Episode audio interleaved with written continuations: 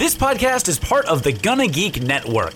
The opinions expressed may not reflect those of other podcasts or affiliates of this show or Gunna Geek. Check out other geeky podcasts at GunnaGeek.com. And get ready because geekiness commences in 3, 2, 1... I've been recording for a really long time. Yeah, at least an hour. So you talked about all the bullshit that you want to talk about before we started, before I got on Google Hangouts, right? So we don't have to cover anything you want to say? Yeah, that would actually be easiest for me. Okay, cool. That's good. I really didn't want to listen to anything you had to say anyway. Mm-hmm. What the f*** was that? Did you just show me your dick? Wait, is that like right on my crotch? What the f*** are you doing? Stop that. That's really weird and uncomfortable. Yeah. I don't want to see that. Or your face. I can't even tell what's worse. If I keep... Face. All right. Yeah. So that should not ever happen anymore, ever.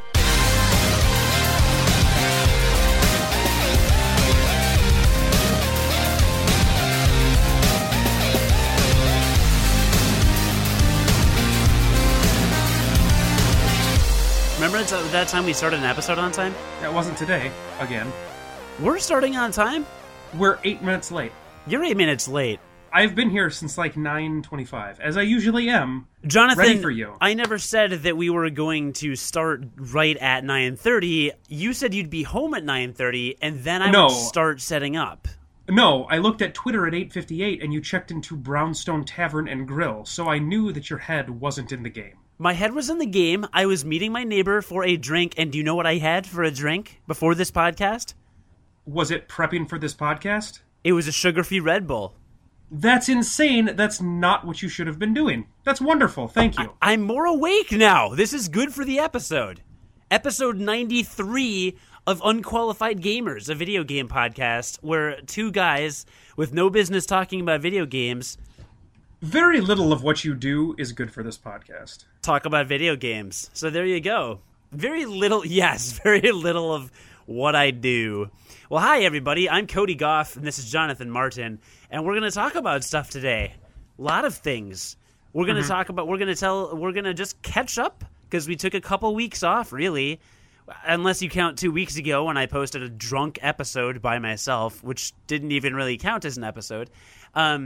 We're going to catch up a little bit, talk about just a quick little Thanksgiving recap. Then there's some news in gaming, including some Sony news, some Twitch TV news, some Nintendo news, and some Ubisoft news.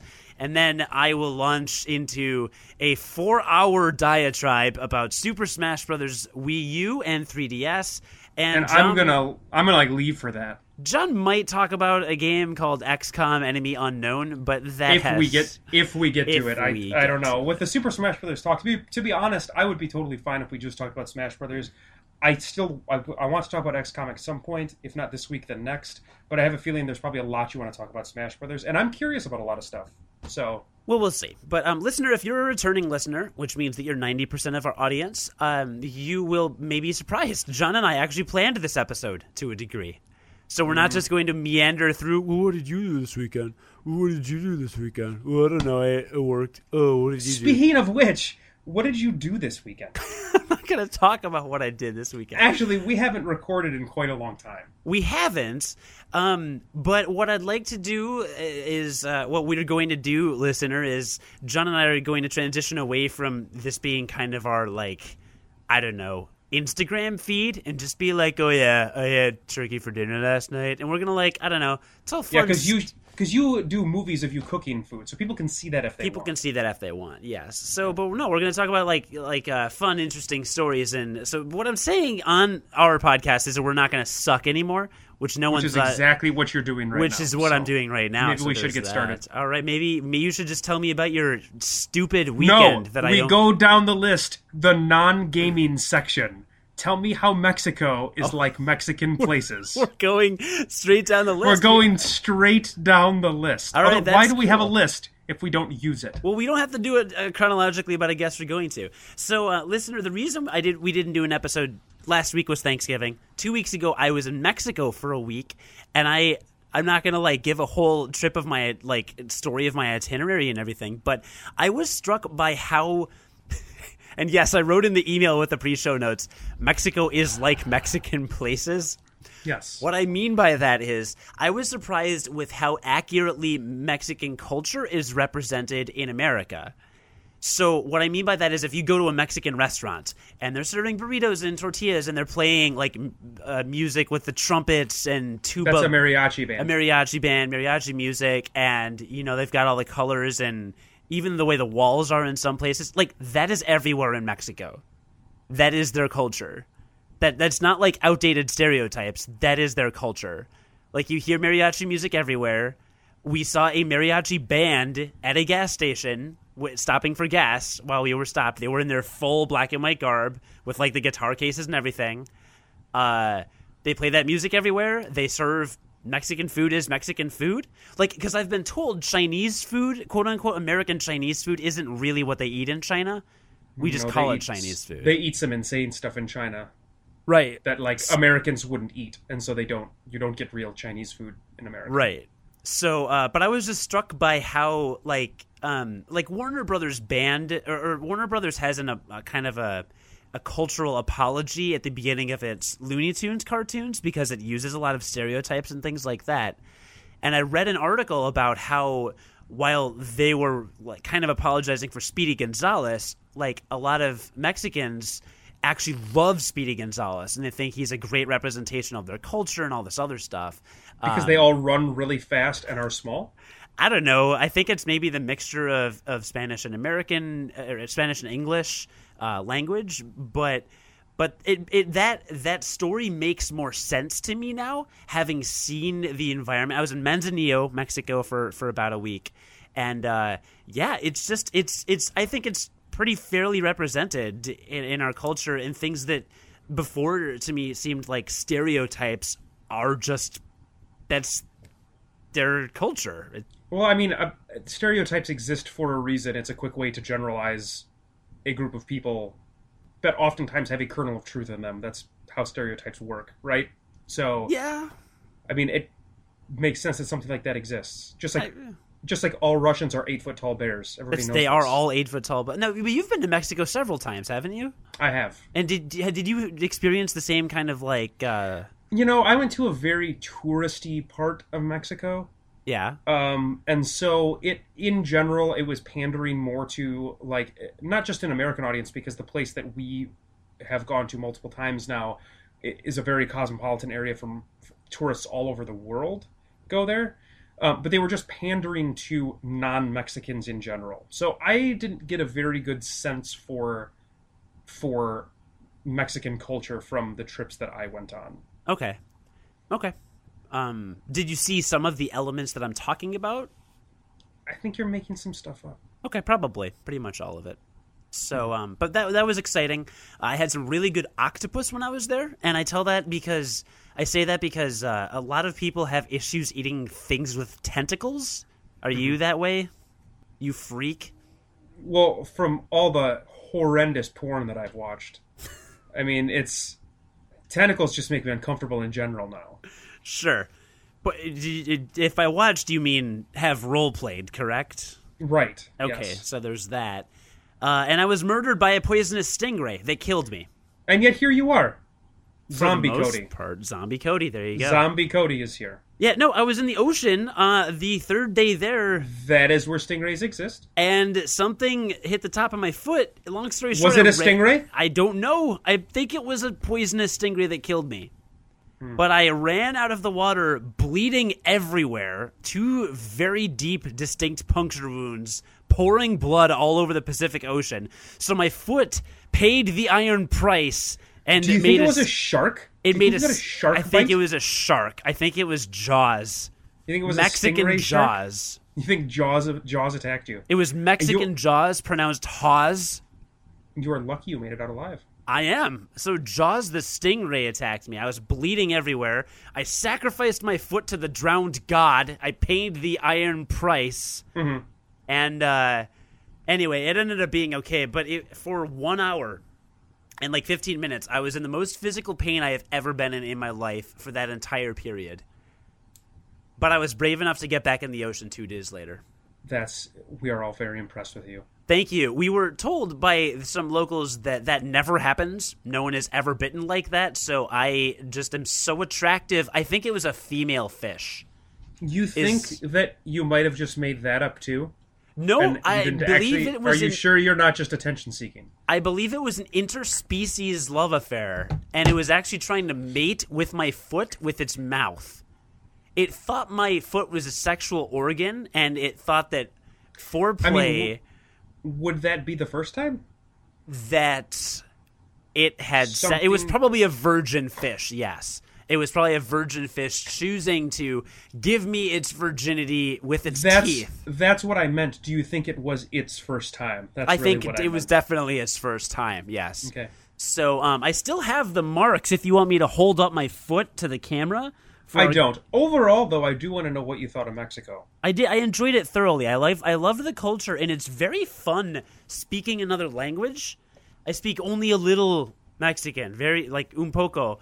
I believe it's Spanish that they speak there. What did I say? You said Mexican. I said Spanish. So I speak only a little Spanish, but it's fun. Like, it's challenging, you know. Like, I wish I were more fluent in it to challenge myself more. But everyone's pretty nice and had some really good food and got some sun. It was good. I don't know. And relaxed, which is the most important. You know, I don't do relaxing vacations very well.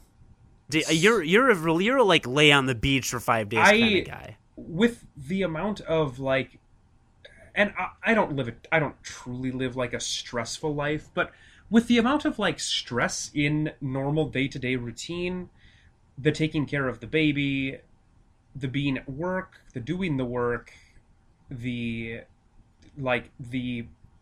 working on the family unit, the not having.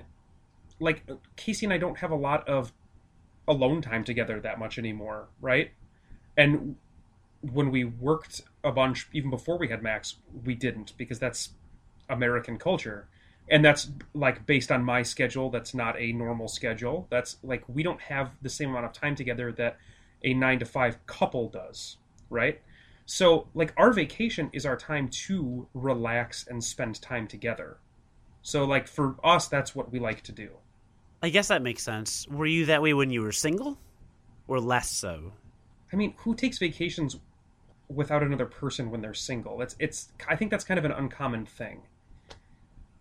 It's probably true. I don't know. I mean, even when you're single, I think oftentimes you bring somebody on vacation with you. Whether that be another friend of a gender that you are not interested in, or whether that be a gender that...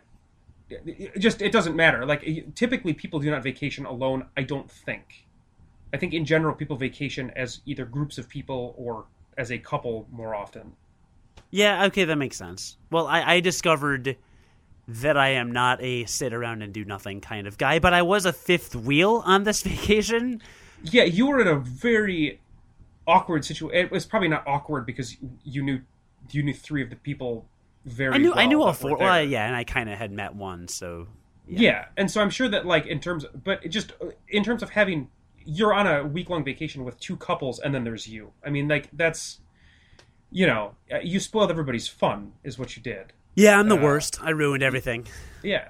But I just wonder, had you brought a significant other down there with you, would you have had a different experience? I think I would have had a hugely different experience. I think you would have, and I think you probably would have relaxed and been able to just kind of hang out more and enjoyed that. That's my personal feeling. Maybe not. Maybe you're that kind of person, because I have friends that are like this, where they create an itinerary for their vacation, and they will literally follow like a daily itinerary, spend 10 hours a day doing activities, and then just crash the end of the night. And they'll get home and they'll be exhausted, but they will have done all this stuff because that's the stuff they wanted to like see these sites when they were there. That is totally fine. You want a vacation like that? You go for it. Like, I totally understand what you're trying to do with that. Not my cup of tea. I guess the only time I've gone on an extended vacation with a significant other was I went to Ireland with Erica in 2007, spent a week there with her, and we planned the whole trip. It was like every day. We overbooked it by a little, but it wasn't like a 12-hour a day every day. I mean, we left a lot of like explore the town for these 4 hours kind of time. But we were definitely, you know, for Ireland, we were hitting different towns, and a lot of the towns are 2 or 3 hours apart by bus, which we didn't rent a car. So we're, you know, hang out in a town, see all the sights there, do all this stuff around, and then travel. So, you know, we did that, but there was a night when we were just too tired. She was like, I'm getting car sick. I can't get in the car. We can't get all the way to the East Coast or the West Coast. I'm like, all right, cool. Let's just grab a hotel room. And we just chilled in Cork that night. So, I don't know. But this was more of an environment where we were kind of stationary, and I don't know what I would have done. Who knows? And who knows down the road, like with Max, because I'm sure we're going to want to take him to different places so Disney. He can see them. And not just Disney, but other countries as well. Disney. And because we do that, I'm sure we will itinerize those a little more because we'll want him to see some stuff. Is that a word, itinerize? I just made it up. It's a great word, though, isn't it? It's not. It's one of the most disgusting words I've ever heard. It's worse than moist. All of our female listeners just dropped you know what? Off. I'm glad you. Let me look at this list now. I'm glad you. He murdered by poisonous stingrays, eating things. We did that. So Mexico was good. I'm glad we're through that. How was Black Friday / Cyber Monday? Did you or I fucking buy anything? Did you do anything for Cyber Monday, Black Friday? Did I what? I feel like you were tweeting about it, like that you found stuff that you wanted. Did you buy a sewing machine? That was a joke. But you did, didn't you? No. You made that shirt you're wearing, didn't you? I did. I was looking at all the stuff on Amazon for Cyber Monday, and I'm looking around, and somehow it led me to looking into routers, because one was on sale. Then I looked at more routers. And long story short, I ended up getting a router, and in the process discovered that if I bought my own, like... I know that you pay a monthly rental fee for a modem if you get it through a cable provider, but I felt like that was included in my RCN package. I use RCN, not Comcast, because Comcast is awful in Chicago in every way, like they are most places. Then realized, I am actually paying like a $4 or $5 a month modem rental fee. I should probably buy a $100 modem that pays for itself. So your haul was a modem and a router. Monday I got a modem, a router, and then I got a few other things. And there was a Cyber Monday sale at some T-shirt company, 4 T-shirts for $40. So I got like a Mega Man shirt and like a Game of Thrones shirt and a couple other nerdy shirts. So I fell prey to a couple of sales, rampant consumerism. Are you into that at all? Did you Black Friday it up? Before I say anything about that, you know how I know I've become an adult? Because I have 4 T-shirts that take me 3 weeks to wear. Otherwise, I never put on a T-shirt anymore. Because I'm either in a dress shirt for work or I'm lounging around in, like, pajamas. I'm the same way. I mean, I only wear, like, 2 T-shirts a week. I just wanted new ones. Okay. Yeah, okay. I guess I can see that. I guess I can see buying things I don't use. I guess that sounds pretty good. No, here's what it is. My dad, at one point, like 5 years ago, was telling me, he was like, your mother and I were going through photos the other day, and I realized I've had the same shirts for 15 years or 20 years. And that comment has always stuck with me because I don't want to be wearing my my CM Punk T-shirt in every photo I take. From like 2 years ago to... So get a more neutral shirt. Oh, so I'm just wearing like a purple shirt in every picture for the next 15 years?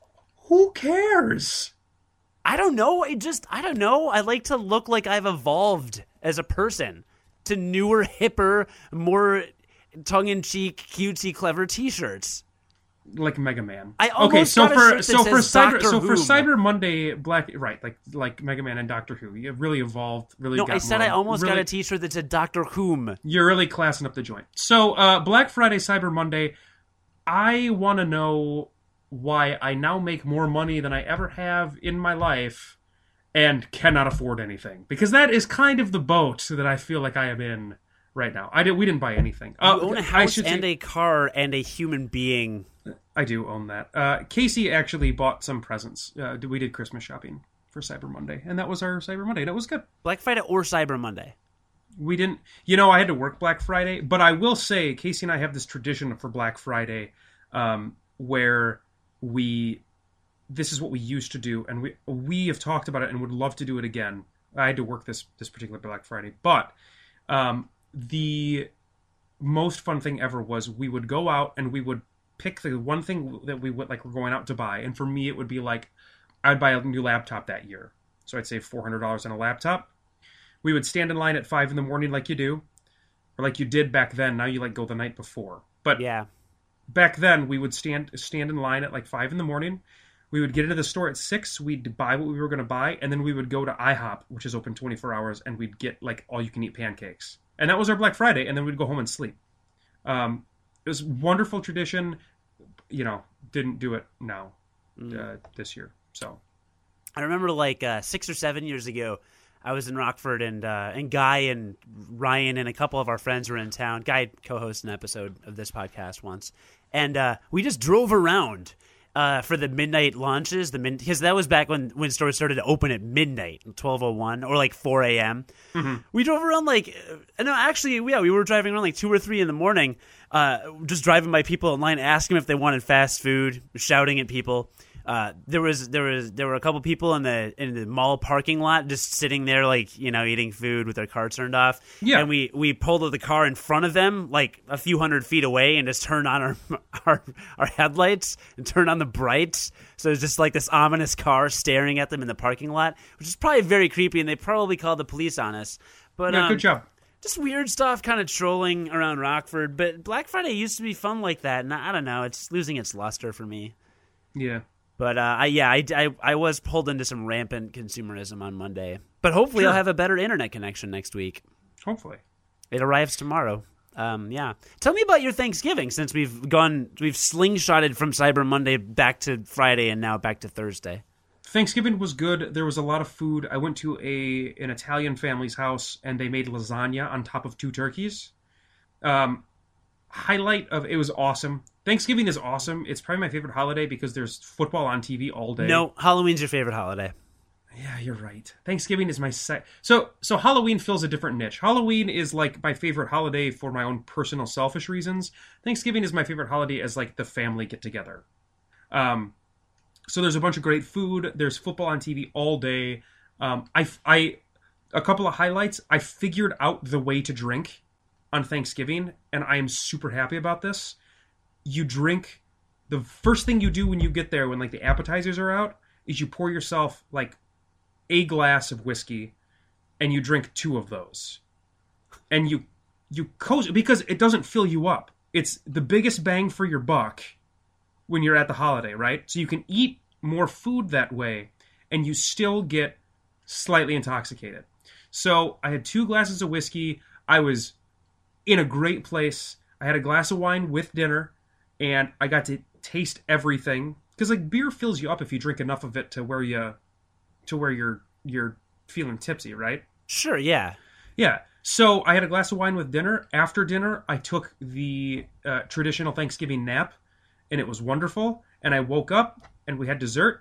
And by the time all was said and done, I was sober again, and I could drive home. It was awesome. It was perfect. So that's the way to drink. The other highlight was that we were tasked with bringing dessert to Thanksgiving. And so Casey went to Costco the day before, and she was there, and she texted me. She's like, I think I'm going to get a pumpkin pie, and then I think I'm going to get a pecan pie and a pumpkin cheesecake. And I was like, okay, babe, that sounds like a lot of food. Because if you've ever seen the pies at Costco, they're like 4 times the size of a normal pie. And that's not an exaggeration. It's like 4 times the size of a normal pie. So I told her, I was like, I think there's only like, I think there's like 15 people at the most coming to this thing. Like, that's a lot of dessert. She's like, I'm just going to do it. So she gets all this dessert.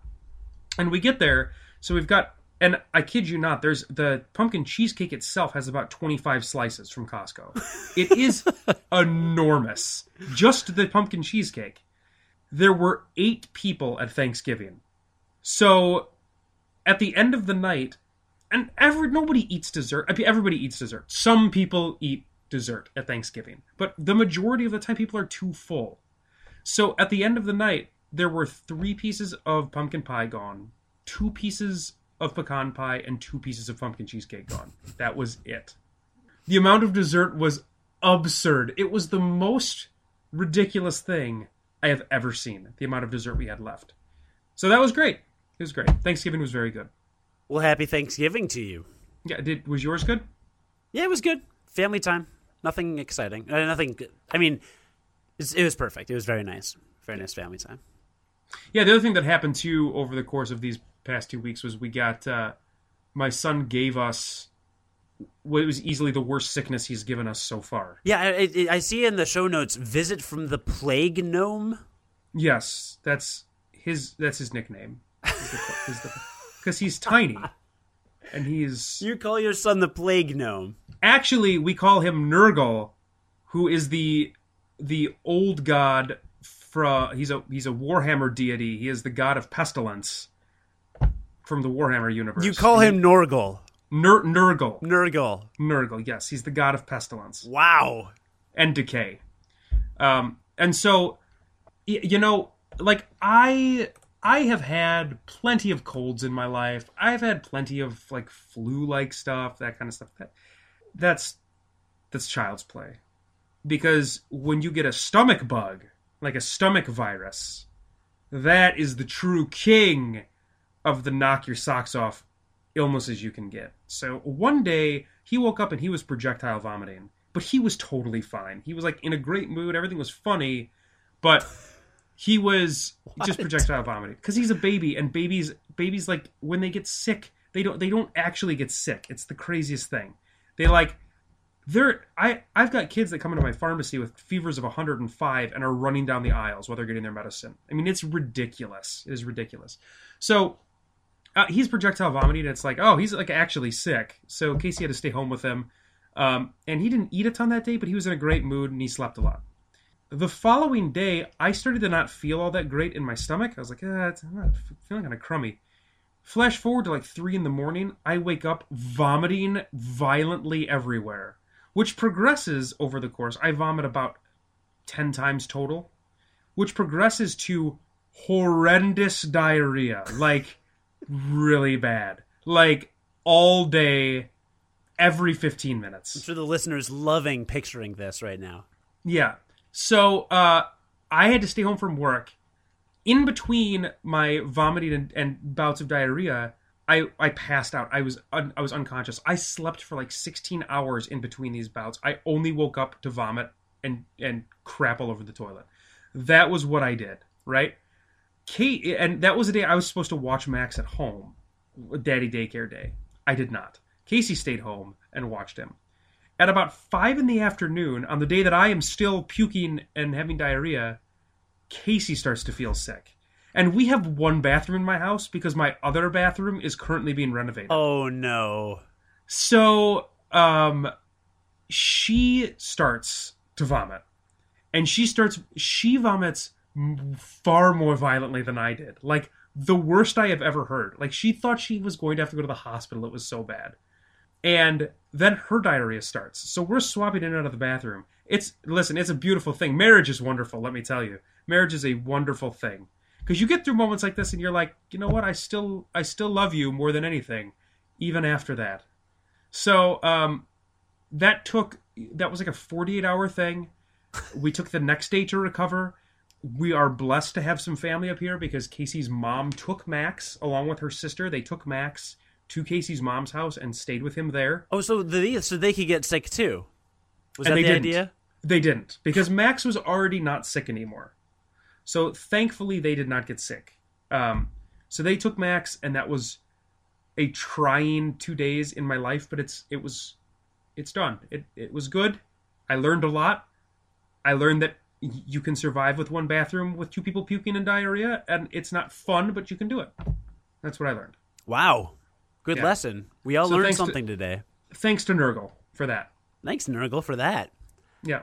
And on that very clean, pristine note, let's talk about video game stuff, right? Video game stuff.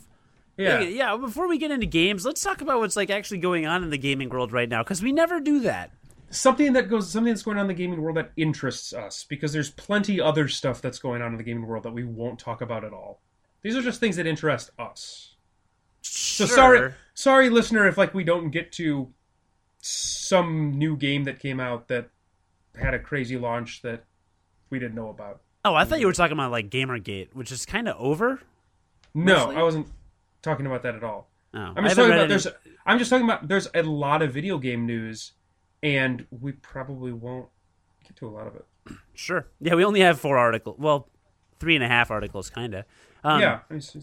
Well, I'll do my first couple. They're very short. The 20th anniversary PlayStation 4. Did you check that out? I saw it. It's beautiful. It looks awesome. They're only making like 12,000 units worldwide. Did you know that? So you got to like get on it then. You got to like, I don't know. I mean, they're going to sell it immediately, right? Yeah, you'll obviously have to pre-order it. I'm going to try to pre-order it. That's an investment.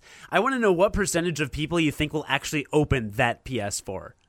I mean, 14,000 copies, come on.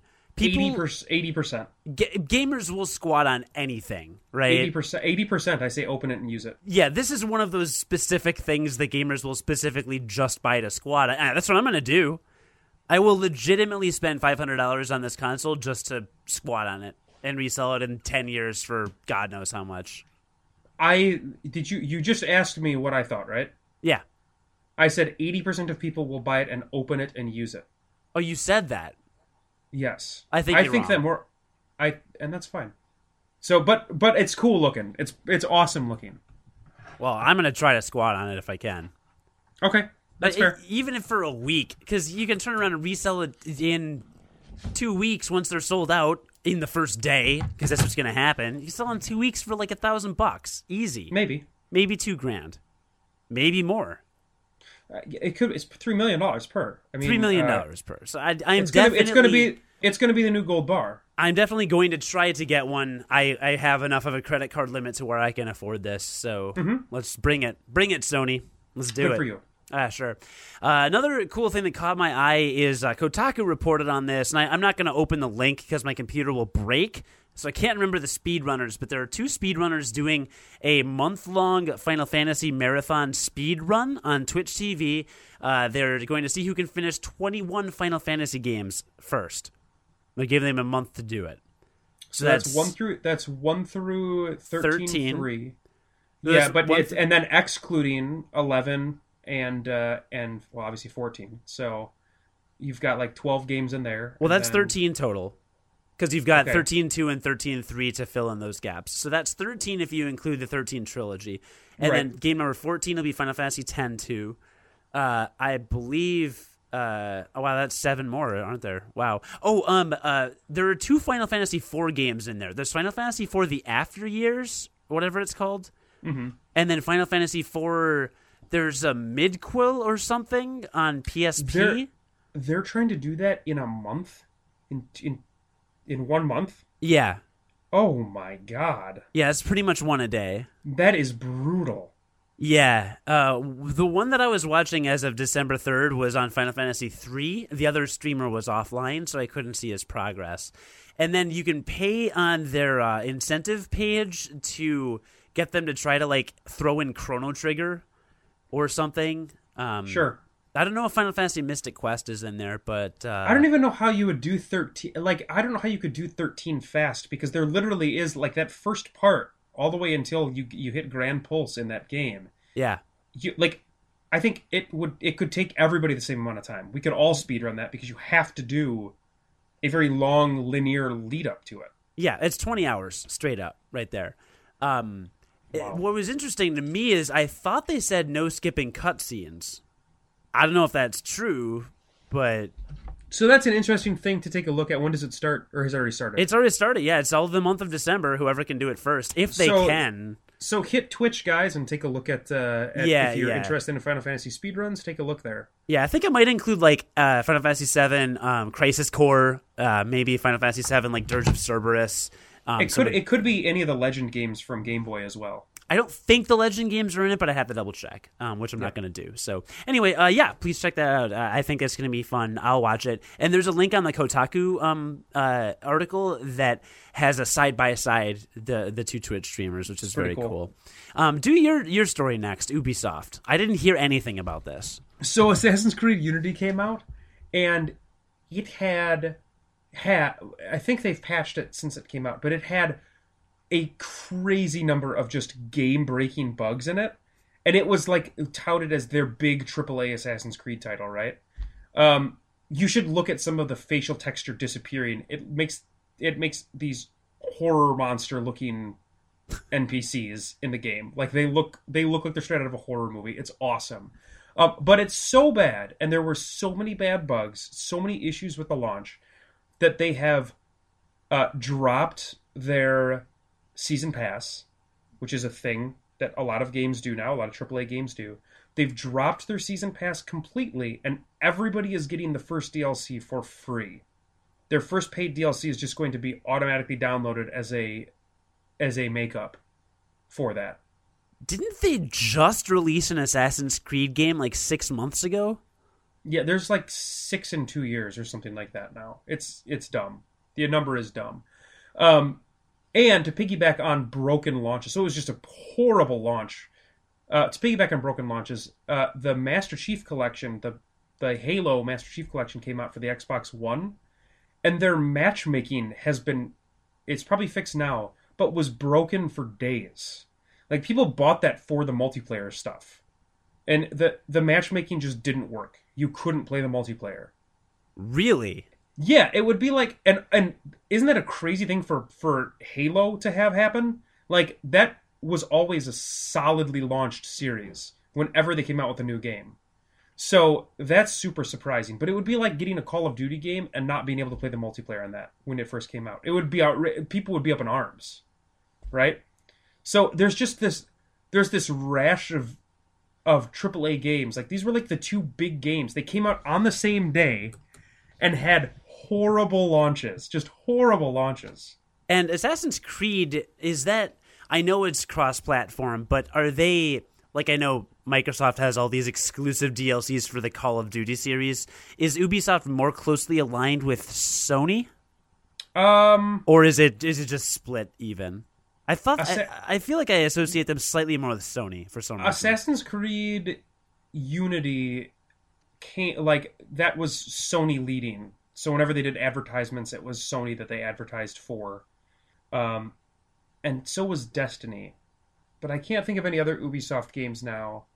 I can't think of any other Ubisoft games off the top of my head that were AAA games that, and what platform they went forward with first. Okay, cool. I was just kind of asking because if they were Sony aligned, that would mean that each of the big three console makers had a bit of a botched launch this month, because Assassin's Creed Unity would go to Sony, maybe. Master Chief Collection. That one definitely was Sony leading. Okay, great. So yeah, so Sony botched Sony in Sony's area. Assassin's Creed Unity was botched. Microsoft botched the Halo launch, and then the story I was going to talk about, Nintendo botched the GameCube controller adapter launch. Which have you heard about this? No, but if there's a problem with that, that's a big deal for anybody who, you know, was a competitive Smash Brothers, because I can't imagine they would want to use anything but the GameCube controller, right? Yes and no. Well, that's what I thought. So, if you didn't hear, Nintendo, you had to buy a special controller adapter to plug in GameCube controllers to your Wii U. Right. You could order that with the game, but they sold out of that immediately, those packages. And as of right now, that adapter is only said to work for Super Smash Brothers. Now, assumedly, they would make that work for lots of other games as well. But as of right now, they've only said that they have plans to have that work for Super Smash Brothers. Wait, really? Yeah. That doesn't make any sense. I know. And that's just because they don't have to make good on a promise if they can't keep it. Well...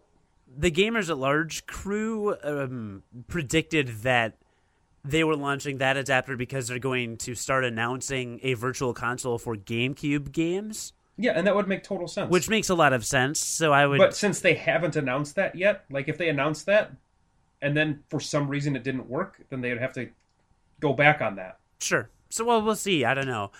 But, yeah, they sold out immediately. And I did not pre-order it because, as we know, I was in Mexico when the game was released, so I opted to just download the game. I figured I'd get the adapter the next day, so I wouldn't have to, like, have it shipped to my place and have shipping issues and blah, blah, blah. Bad mistake.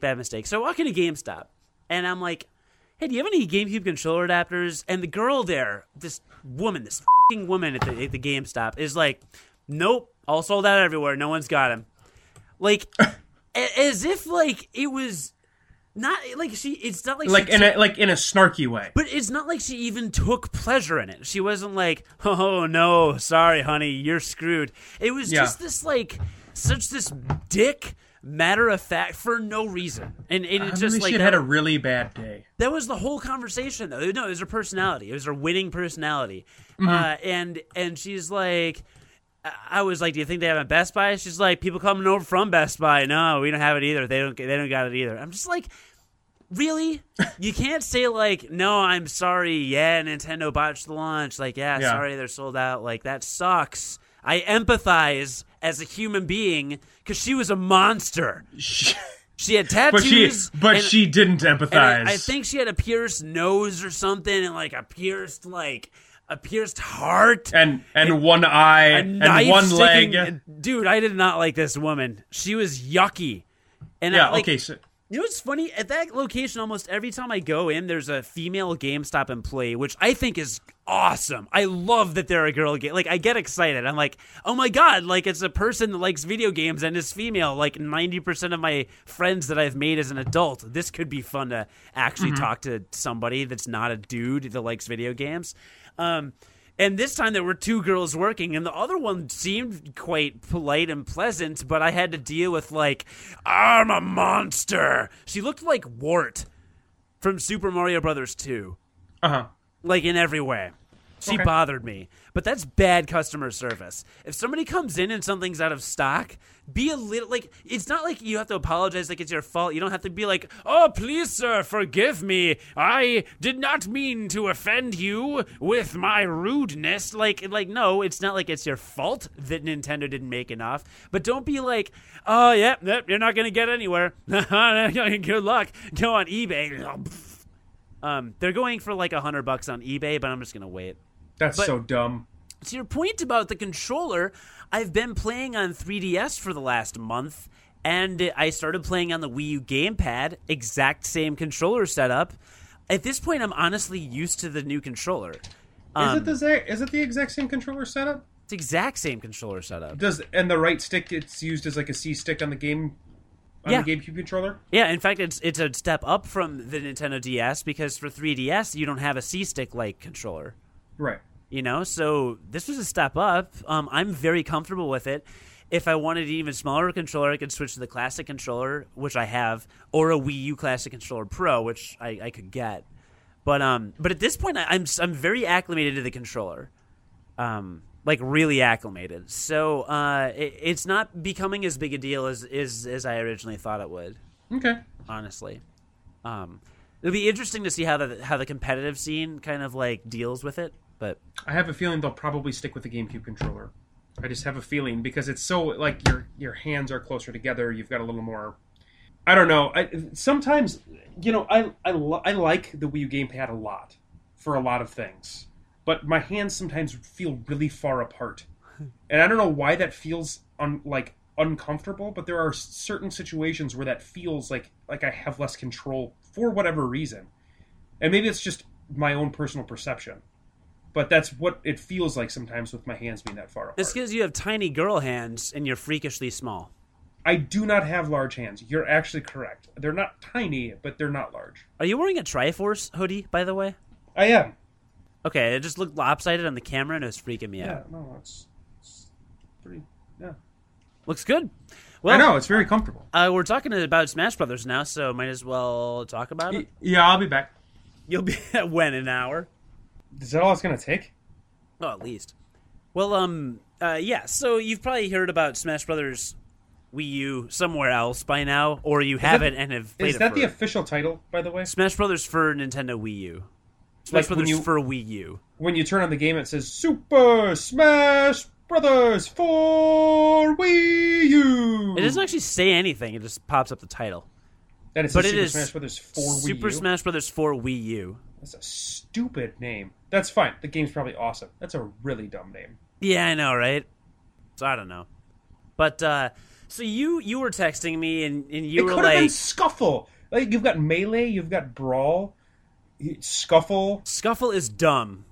Better than for Wii U. It's not. No, Scuffle is really bad. Hang on. While you're talking, I'm going to look up synonyms for Brawl. Keep talking. Good, can't wait for this. Well, you were texting me asking me, like, oh, is it pretty much the same as Smash Brothers for 3DS? And it's totally not, like, at all. Okay. So the two are actually, I was astonished with how different they were. Because, you know, I got Smash for 3DS, and I'm playing it, and then finally I got to the point where I'm like, I don't even want to play this every day anymore. I still love it, but I don't need to play it every day. Am I going to pick up Smash? Battle Royale? It's probably trademarked by somebody. Super Smash Brothers Battle Royale? Probably trademarked by somebody. Also Clash. Too long. Clash would be all right. Donnybrook? That's not a thing. A fracas? Oh my gosh. Free for all? That's a mode, so you can't use that. Free for all! A rhubarb? Nope, we're not playing pie. A riot? Smash Brothers Riot, that has a negative connotation, and also Riot Games would be, I'm not pleased with that. A tumult? Unless they featured a character from Riot Games. Oh, what about a scrap? That's a fantastic word. I don't think it works in this sense. It doesn't. But scrap's a great word. It is. Yeah, scuffle. I don't know. There's got to be a better word than for Wii U. Keep talking. That's not a word, that's two words. Wii U's not a word. All right, so I thought I would get sick of. I thought I'd turn it on, you know, have a couple new modes. No, it's so different. It's so different. It's so different. So I had a chance to play multiplayer over Thanksgiving weekend. Let's start with multiplayer because that's like with the Master Chief Collection. A lot of people just get Smash Brothers for the multiplayer, right? Mm-hmm. Or primarily, I mean, Smash Brothers is a lot more fun, I think, single player than like the Halo games. Halo games are fine, but really, it's that way about the Halo games. Come on. I've played a lot of Smash by myself and had fun. So the multiplayer is great, and they did something really, really smart. So I'm sitting in the living room playing with a few friends over Thanksgiving, and you know how it is when you've got a bunch of people over playing Smash Brothers, right? Like, you pick a character, you do the level, somebody wins, you pick another character, you play a level, somebody wins, and you just kind of keep doing that over and over again. And it's fun, and, like, that's fine, but after, like, an hour and a half of doing that. Yeah, after 8 hours of that. Or 8 hours. You know, you get to the point where it's like, okay, we beat the match, and then, like, we're back at the stage select, or the character select screen again. Like, are we going to play another one? Are we going to keep going? Like, it's that kind of, like, well, the match is over. Like, are we still doing it? I don't know. There's, like, There's no persistence. It's just kind of constant, and it's fine. I mean, we played that way for 6 to 8 hours straight all the time in high school, but they introduced this mode called Smash Tour, which is really, really fun. It is basically Smash Brothers meets Mario Party. Let me tell you something. That sounds just great. Anything where you can add Mario Party elements sounds like a really fun game. So it's like they took out their... I'm not being sarcastic at all. They're like... It adds like 2 Mario Party elements. And it's not is the one terrible. Of them random stars? It is not. Okay. So here's how it works. It's very fast-paced. It's not drawn out at all. Mm-hmm. You each, like, you're on a game board, right? It's like a Mario Party game board. But on the screen are power-ups. You can power up any of your skills. You can power up speed, attack, defense, special attack, or your jumping, like, height. Okay? By walking around the board collecting items. You start with 2 characters randomly assigned to you. So let's say I'm playing one, I got Zelda and Marth, okay? Zelda and Marth are my characters. By walking around the board, you're powering up not only like your stats with whoever you're playing as, but also you're picking up extra trophies and extra game pieces to get more characters to add to your stock. While moving around, so you each hit the spinner at the same time and all move at the same time collecting things. Great. You could all hit the spinner, move, and then the turn's over, goes to turn 2. So a turn takes, like, 10 seconds. Very fast. Or, if your characters run into each other, it creates, like, a melee, so you all get thrown into a battle. It throws all 4 players into the battle, no matter who bumps into each other. All 4 players are now in a battle. The CPU automatically picks the front character in your stock of characters. So if you have Zelda, Link, and Marth, you'll get Zelda, whichever one's in the front of your stock of characters. Automatically picks that one in the front of your stock, and then you can choose to either fight a melee as that character, or If you want to, if you hate that character, you don't want to play as them, you want to take a, you want to go to the bathroom, you can hit X, and then the CPU will play that character for you, which sounds awful, but it's not, and I'll get into that. And then you can pick an optional bonus for your character, like starts with a metal hat, or starts with a giant with a super mushroom, or starts with a ray gun, or select one other character to start at 50% damage, or something like that. Or you start with a home run bat. So your character's picked. You pick whether you want to do it or the CPU's going to do it, and then you pick your little bonus. You go into a 1-minute melee. It's one stock, so you either kill each other or a couple people survive. Once you come out of the battle, whoever won steals one of the characters from someone else. So if I lose, then my Zelda or my Link goes to another character, and then we just resume play on the game board. So the object is at the end of 10 or 15 or 20 or 25 turns. The cap is 25, by the way, not 100 or whatever. Mm-hmm. At the end of up to 25 turns, you get into like a 5-minute melee or 4-minute melee or something with one stock of all the characters you've collected. So while playing, people that are winning these battles consistently get a bunch of characters, which is good. But there's also an element of randomness for the less good players if they use certain items on the game board or they run into the right pieces on the game board. They can collect enough characters as well to kind of at least have 3 or 4 stock in the final battle. And then the final battle is just like a regular time match. The only difference is instead of you constantly respawning as the same character, if I have Marth, Mr. Game & Watch, Luigi, Mario, and Donkey Kong, then my first life is Marth. I die. My second life is Mr. Game & Watch. I die. My third life is Mario, and so on and so forth. That actually sounds like a lot of fun. It is. It does. It sounds like something that's totally not serious, though. Like, it sounds like something you don't do if you're serious about brawling in the game, because you don't get a lot of control over it. But it sounds just like a totally cool little extra game mode that they added. Yes, and it's brilliant because it adds a little randomness and it takes away the monotony of just kind of like, oh, I'll just, pick another character for another match on another map. It's kind of random. It's a little, and what I love about the fact that it lets you watch the CPU is, like, I got stuck with Diddy Kong one time, and Diddy Kong is literally my least favorite character in the game to play as, except for maybe Olimar, because I hate Olimar in this game more than I've ever hated Olimar. Mm-hmm. So if it gets Olimar, Diddy Kong, or sometimes Rosalina, I'm not a big fan of hers, I'll just hit X and let the CPU go. And there were a couple matches where I was playing Max and Will. There were a couple matches where, like, both Max and I had the CPU fight for us, and we were still really into watching. Because you're kind of, like, spectating, and you're kind of like, yeah, my guy's going to win, and you're, like, kind of cheering him on. Yeah, sure. But, like, the three of us actually got really into, like, watching the CPU characters in some of these matches. And, again, like, it's like if we were eating pizza or something, I could be like, oh, I'm going to eat a piece of pizza, put down the controller, hit X or whatever, and you can do the board game part with one hand. So you can be very hands-off. Or let's say you're playing with someone who's really bad at Smash Brothers. Like, your little brother or your little sister who's, like, 9 – they can't compete against you. Just have them automatically have the computer fight, but they can still play the board game aspect and run around. So it's like an equalizer, and it makes the game fun. And like I said, it's very fast-paced. The first time I played through it, everything was flying up on the screen too fast for me to even really process, but they keep it really quick. So it's a really cool way to, like, it averages a minute a turn, so up to 25 minutes. Even set it for 10 or 15 minutes with your friends, and you've got this little mini game and all these fights, which is really cool. So that's my favorite thing they did with multiplayer. Other than adding 8-player Smash. You know about 8-player Smash, right?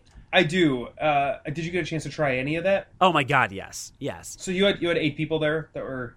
No, did not have 8 people, but you can set it to CPU. Oh, you use CPUs, sure. Yeah, use CPUs. 3 of us plus CPUs. Was it ridiculous? It was... It's pretty out of control. I'd like to see it with 8 people, but it's fun. I mean, the only issue is it's hard to see because the map is always zoomed out. Well, it has to be. I mean, because you've got 8 people. Yeah. So, you get a little squinty with it, but, that's not the worst thing in the world. And everyone's got a big TV these days, so not game breaking. Yeah. I will say I didn't bring enough. So I only brought basically three controllers home with me, and we ended up using my 3DS as a controller.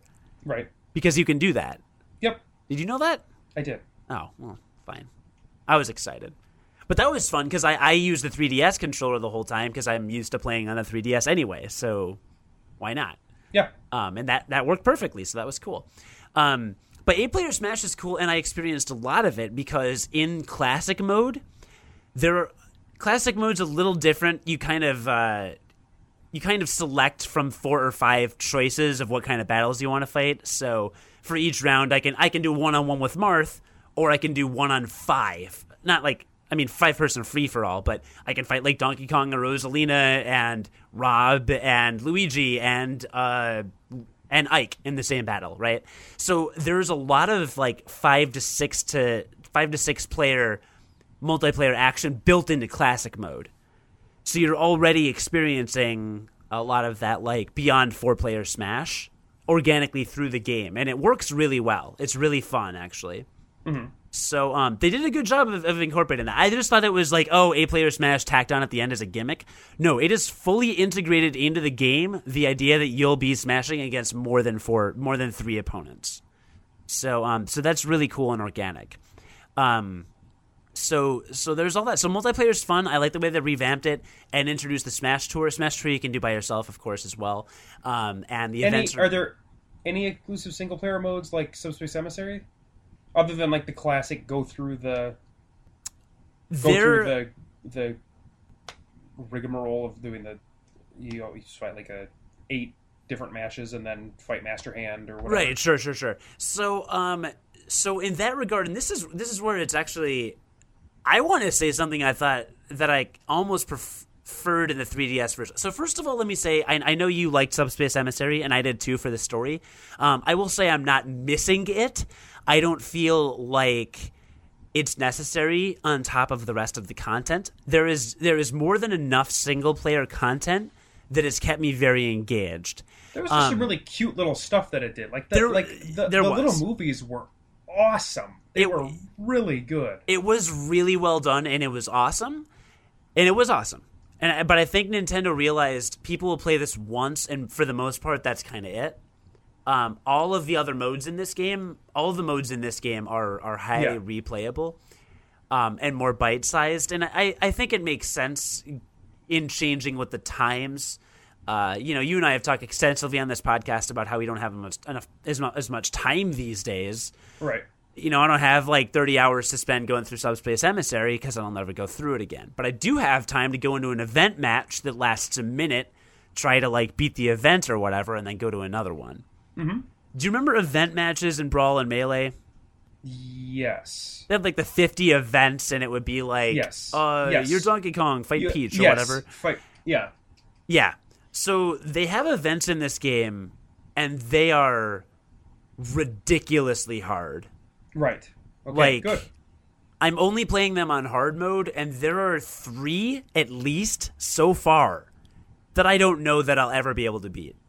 They're just ridiculous. They're all fun. I also did several 2-player events because they always offer 2-player events. I did those with Will and actually with Guy later in the weekend for hours. And let me tell you, also quite difficult, but so fun. And they write cute little backstories for them. Like one was the princess is tired of being kidnapped, so she's called up her friends. This is a 2-player event match that I played with Guy for an hour probably before we beat it. I played as Bowser, and he played as Bowser Jr., and it's on Yoshi's Story. You remember the map Yoshi's Story? Yeah. Well, not Yoshi's Story. Yoshi's the one with the slopes on either side and the blocks, the flippy yellow blocks in the middle. It was in Melee and Brawl, I believe. It was in Melee for sure. On that Yoshi level, it's Bowser and Bowser Jr., and we're fighting against 6 female characters all at the same time on that fun map, like Rosalina, Lucina, I think, a bunch of them, anyway, Zero Suit Samus or whatever. The object of that event match is to defeat all of the characters except Peach. So you automatically lose if you kill Peach. And there are 6 characters fighting you. Oh my god, that sounds miserable. It was like, it seriously took us at least 45 minutes to beat. Yeah, I believe that. It was amazing. But it was so fun and so gratifying when we beat it. So, but all of those have little cutesy write-ups, and they're all like the Peach is tired of like whatever it is, so she's called in some friends to help or whatever. There's one that's like Kirby's really hungry, you need to feed him, and in that event you have to just grab a bunch of food to heal him back to full health because you start at 120% damage. So the idea is and the map is the Great Cave Offensive. Do you remember that? Cool. Oh yeah, it's the whole thing. Like it's really fun. Oh, yeah. No, Blake was really happy it was a map. He was really excited. That's really cool. Yeah. So they have little stories written into the event mode. It's not just like, oh, beat this fight every time. It's a lot of times it's the other one that we did. I did this with, I think, I don't remember who I did this with, but it was a long time.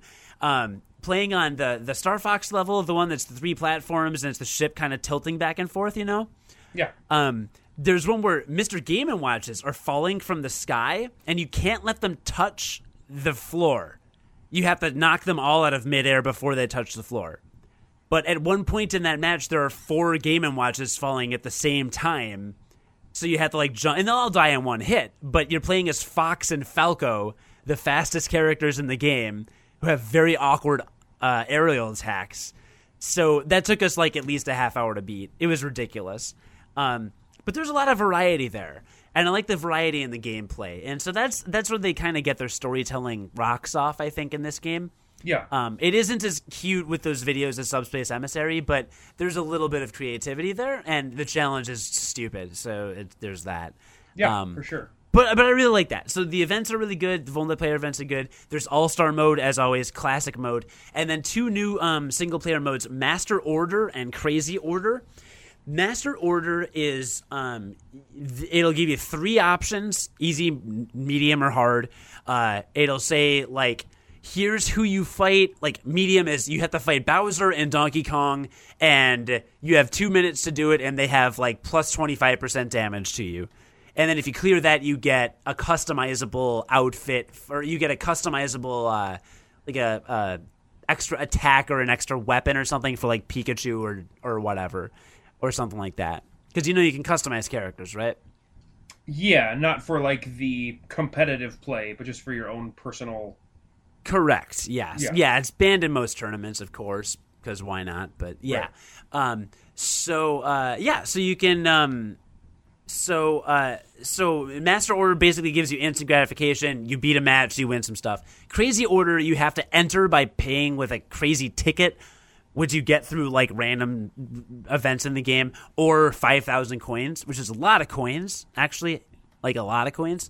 But you pay to do this Crazy Order, and basically you just keep fighting matches as long as you want until you just and you don't you recover like a little health between battles, and eventually after you're up to like 100% damage or something, you'd be like, okay, all right, I'm done. I'm gonna fight Crazy Hand now. And then you fight Crazy Hand, and then you win, like, all these awards, like, new CDs, like, for songs and new customizable equipment and stuff like that. Right. So it's really cool. So they have these cool rewards modes. They have Trophy Rush. There's a huge variety of single-player content. That said, there is something close to Subspace Emissary in the 3DS version called the 5-Minute Smash Run. I've talked to you about this. Yes. It's Subspace Emissary. They've got all the enemies, Koopa Troopa, all that stuff, on a large map. One huge map. It's the same map every time, but it's huge. You'll never go to like the same path twice ever. This big-ass map, and you run around it, fight these guys, get the power-ups like you do in Smash Tour to power up your character, and then you've got a little melee battle at the end. There's no Smash Run in the Wii U version, and I kind of wish they had that there. Because it's a good mode? Because it's a good mode. Yeah. But again, there is so much content packed into everything else. There are no events in the 3DS version. There's no Master Order or Crazy Order. So I do like the way that they do it a lot in the Wii U version. So if you only own one version and you want some more variety after the Wii U version, I would recommend getting both, honestly. I really think that Smash Run is almost that much worth it. And classic mode is different in the two games. It's totally different. In the 3DS version, you kind of move along a path and pick one of three paths to go around. And in the Wii U version, you're choosing who to fight. You're assigned a rival at the beginning of your like game board play. You kind of move your little trophy around a little map. So they're done very, very differently. And I guess the final boss of the hardest difficulty level in the Wii U version is like substantially different than the one in the 3DS version. Mm-hmm. So there is a lot of difference, and it really struck me because again, I've not gotten bored at all of the single player modes. So that's all very good. Yeah. So a couple of things you skipped over on the list, things I'm curious, and definitely Amiibos.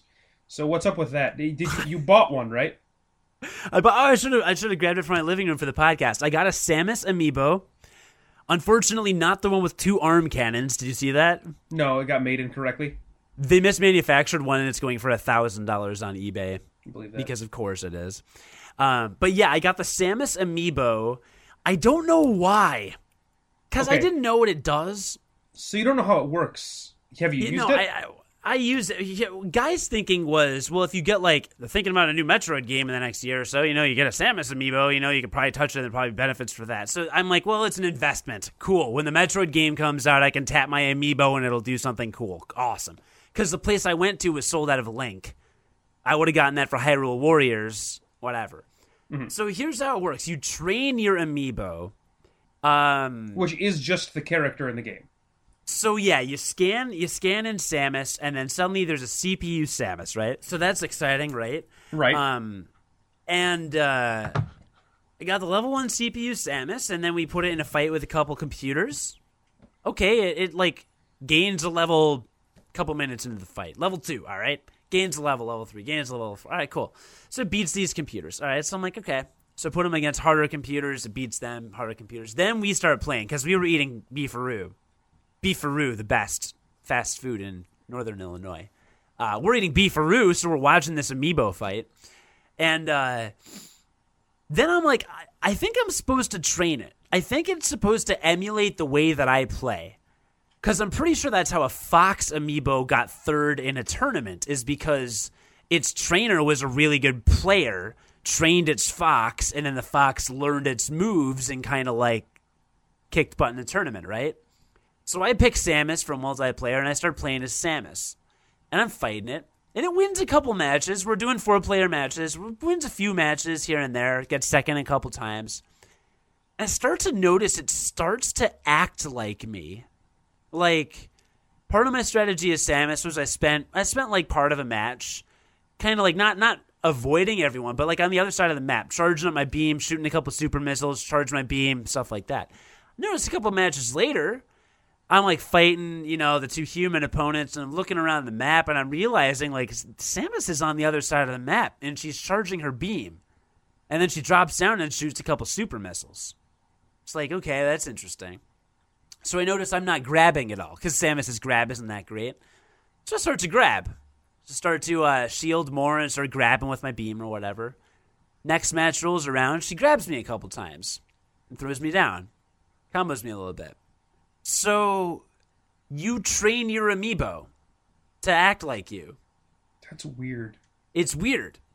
And in between matches, you can feed it. So, in the game, you can equip the souls of your decimated enemies? Yeah, right? You can equip either your characters like Link and Zelda and Ganondorf and Mario and all that, or your Mii fighters, with equipment that raises your attack, defense, or speed. And whenever it raises one, it lowers another, like a rock, paper, scissors. So if you raise your attack, I believe it lowers your speed. When you raise rock, you lower paper. Yeah, right, exactly. So when you raise your defense, it lowers your speed. When you raise your speed, it lowers your attack. When you raise your attack, it lowers your defense. Something like that. So you collect these customizable items throughout the game to equip on your characters. Well, in between matches, you can feed it to your Amiibo, which means they eat it, which means you can no longer equip it on anybody, but it's a permanent stat boost. So I just kept feeding it a bunch of defense items. Can you get multiple copies of these items? Oh yeah, I mean you get them. You get them through classic mode and through trophy rush, and you get them while you play the game. It's like getting trophies but different. And you feed them, and they're permanently gone, but your amiibo gets them. So like last time I checked, my Samus had like plus 80 defense. We got to the point where I was like smash attacking her, like you know how the C stick was just like a smash attack in that direction in the last game. In this game, the C stick is holding the smash attack, so you can hold the you can hit the C stick right and hold it there, and you'll charge your smash attack. So it's just a minor difference in the control. So you can charge your smash attack using the C stick now instead of just being a quick attack. Mm-hmm. But I had like partially charged a smash attack and used it point blank on the Samus at like 150 or 170%, and it knocked her like halfway across the level, and that was it. Because her defense is so high now. So that's another part of actually the explanation of how that Fox won third place in a Smash tournament, because the stats were a little boosted. And it was harder to launch. And what does that give you to train your amiibo? What can you do with that? You can have it fight other amiibo? I don't know. They're fun to train. Does that make sense? Yeah. But like for me, it's like to what end? Sure.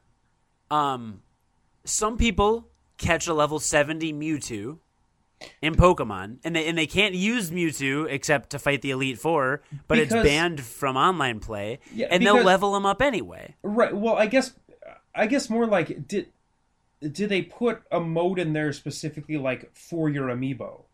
Because like I could see a great thing where like they would just put a mode where it's like set your amiibo off on this journey, and you have to make sure that you have it trained in a certain way to fight like through a gauntlet of stuff.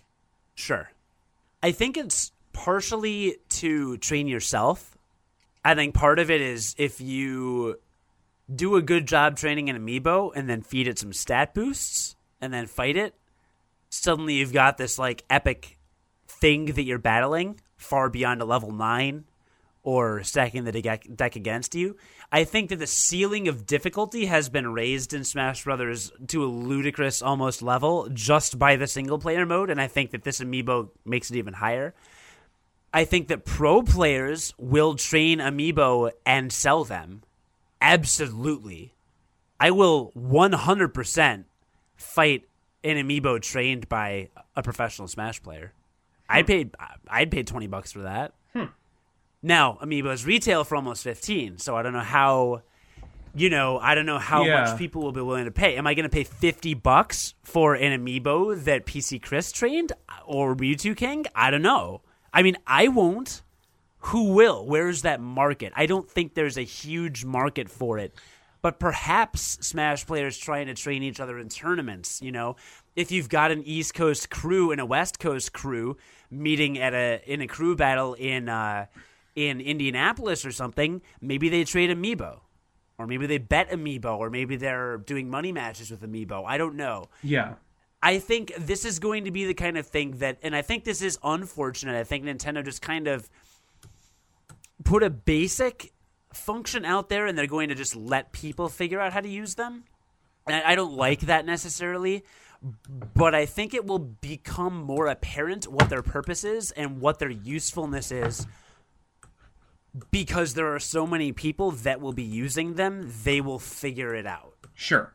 And I don't think that's apparent yet. It wasn't immediately obvious to me, why am I doing this, you know? I will say it was fun to. It was more fun to fight my amiibo than it was to fight random level 9 CPUs. I will say that by the end you can name him. We named it Sheamus because pro wrestling. So we named Samus Sheamus. So we kept referring to the amiibo as Sheamus and calling it a he, because Sheamus is the pro wrestler's name that we were referring to. So we kept talking about Sheamus, and that was kind of fun. Like, it was like a fourth person was in the room. So maybe really lonely people can train their amiibo and name them. It's like a girl's having a little tea party with their stuffed animals, only you're fighting robots in a video game. I don't know.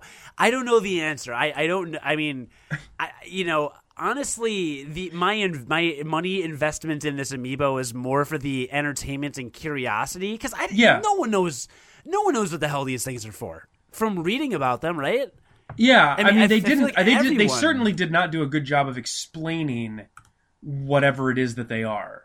Yeah, and I can't either. And maybe I'm missing something. I wonder if maybe it's just an action figure with a cool side thing. Maybe that's all it is. It could be. Maybe it's just an excuse to collect figures, which, I mean, people like to do that too.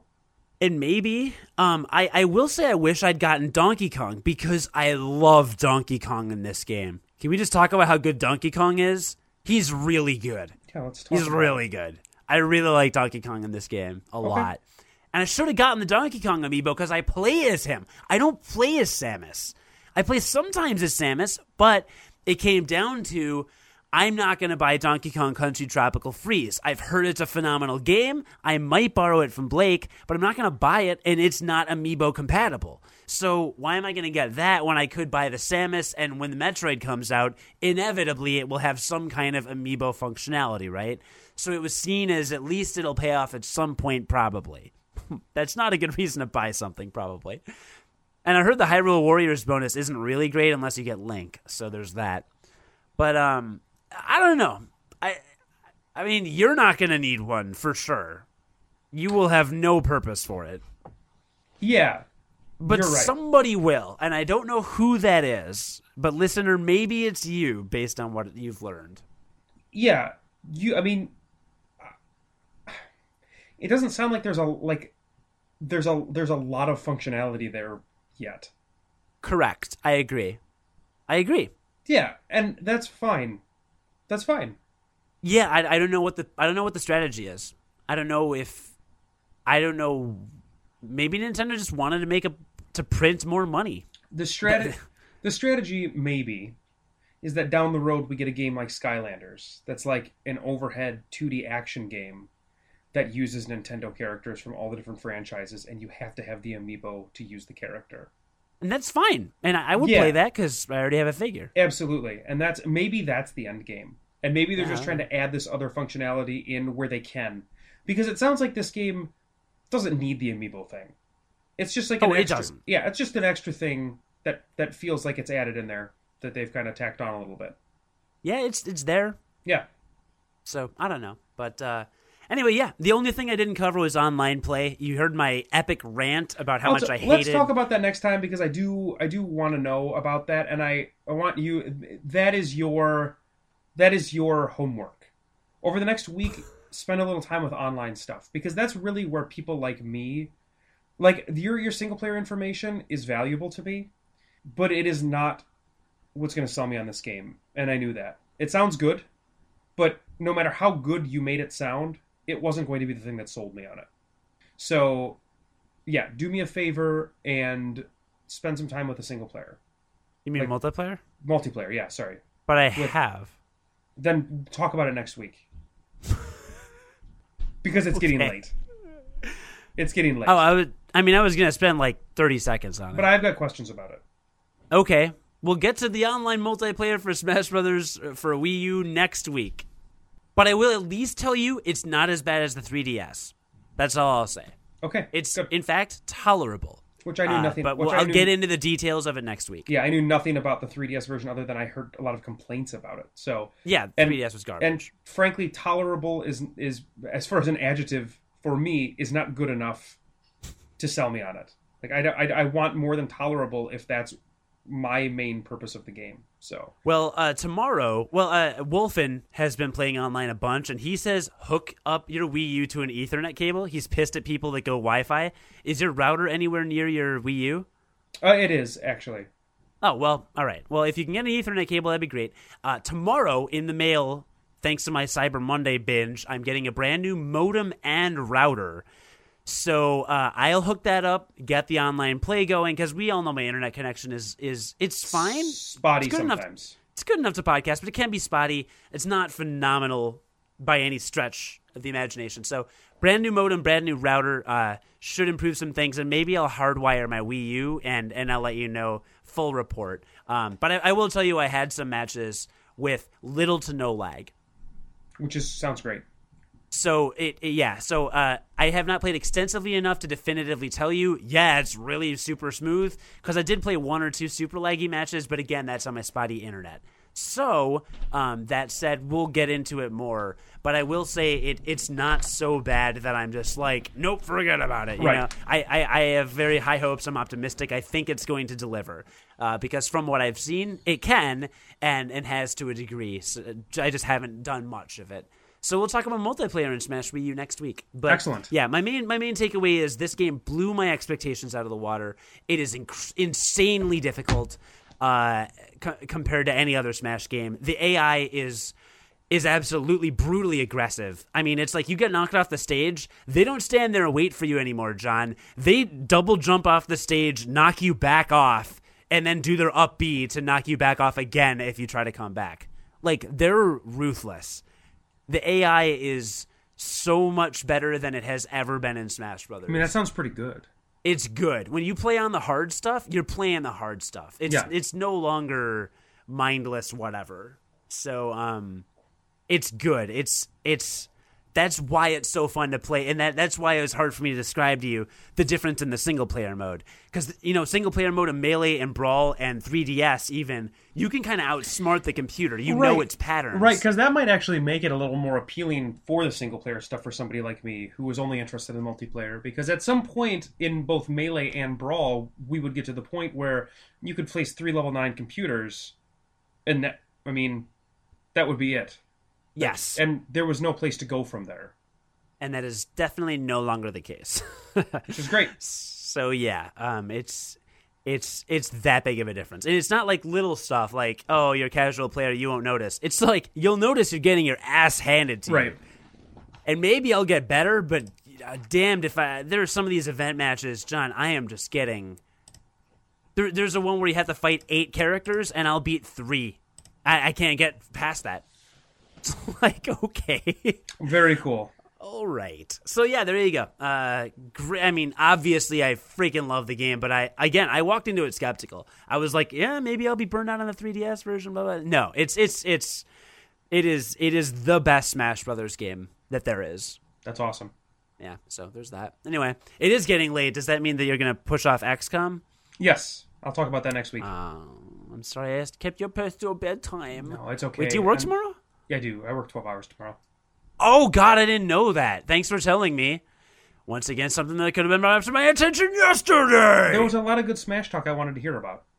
Well, thanks. Cool. All right. I didn't necessarily want to hear about it from you, but you were the only option I've got. So I wouldn't either. Yeah. Can I say one more 10-second thing, I guess, before we close? Sure. So we can check it off the list, give you more time next week. Yeah. Remember how I talked about how Civilization Beyond Earth, how the late game is just click a bunch of times till you win? Yeah. So I finished my first game of Civilization Beyond Earth. Mm-hmm. I lost. Did you click too many times? Yeah, I think so. How did you lose? Turns out you need to focus on a victory condition and not just haphazardly develop technologies for literally no reason. That's very true. So I don't know how you are so bad at Civilization games. Maybe we can talk about that next week too, because I'm interested to hear how that happened. So let's talk about that next week. We'll see. Yeah, look, all these things to look forward to next week, listener. Thanks for joining us on episode 93 of Unqualified Gamers. Is it 3? I have 93 in my thing. I believe you. In my thing. That's a thing. Bye. When have we ever closed the podcast with that? Well, take it out then. Take it out now. Now. That's my ending song. You want to play Rock Band?